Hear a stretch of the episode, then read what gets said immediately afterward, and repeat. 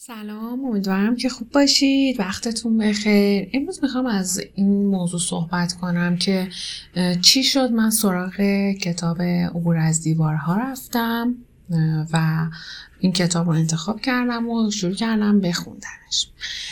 خب من مدتی است که شاید بگم بیشتر از یک سال است که در حال تحقیق هستم و از هنرمندای معاصر مطالب مختلفی رو می‌خونم. چون که برام مهمه که ببینم مثلا هنرمندان معاصر چه روندی رو دارن پیش می‌گیرن. آیا مثل قدیم مثل صد سال پیش مثل هنرمندان مدرن یا قبلتر مثل هنرمندان کلاسیک بیشتر در فضای سکوت و در خلوت هنریشون هستن یا اینکه میان توی حالا فضای مجازی یا هر فضایی که باشه رسانه ای دارن و خودشون رو به قولی مطرح می‌کنن از عقایدشون میگن عقایدشون رو با دیگران در میون می‌ذارن.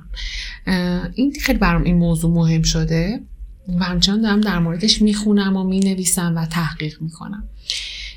وقتی که پارسال در حال جستجو بودم بین کتاب ها به کتاب عبور از دیوارها رسیدم. عبور از دیوارها اثر مارینا آبراموویچ با ترجمه سهر دولتشاهی رو شروع کردم بخوندن و چقدر زندگی پرفراز و نشیبی داشته تا به امروز.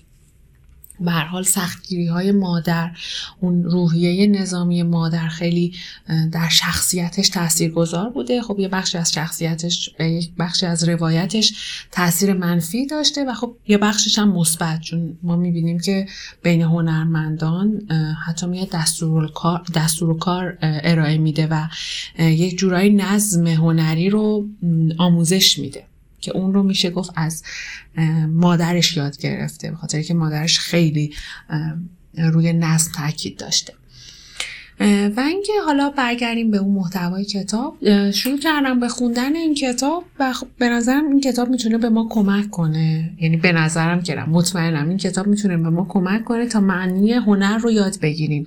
و اون چیزی که حالا شاید عموم آدم ها از هنر حالا تعریف می‌کنن و زیبایی هنری رو یه سری موضوعات خیلی کلیشه‌ای بیان می‌کنن در حالا تعریف عمومی هنر. ما می‌تونیم حالا از این فاصله بگیریم حتی به لایه های دیگه از هنر برسیم حتی زشتی رو متوجه بشیم زشتی رو درک کنیم.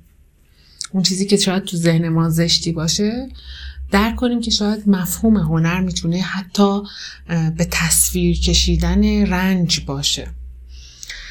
این کتاب رو خیلی پیشنهاد می‌کنم برای کسایی که دنبال این موضوع هستن که هنر رو به روایت یک زن جسور بفهمند. چون واقعا این خانم مارینا آبراموویچ در دهه 1970 کارایی می‌کرده که شاید بگم الان یه سری افراد توی کشور ما انجامش میدن. دهه پنجا.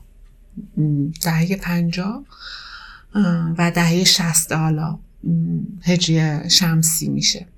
ولی خب خیلی پیشرو بوده خیلی جسور بوده. و اون مانیفستی که در آخر کتاب اومده خیلی می‌تونه به ما کمک کنه تا دید و حالا دیدگاه متفاوتی رو از این به بعد نسبت به کارهای هنریمون داشته باشیم. ممنون که تا اینجا. همراه من بودین. و اینکه خوشحال میشم نظرتون رو در این باره برام بنویسید. در مورد کتاب در مورد حالا موضوعاتی که مطرح شده هر چیزی که به ذهنتون می‌رسه خوشحال میشم با من در میون بذارید. ممنون و مرسی. خدا نگهدار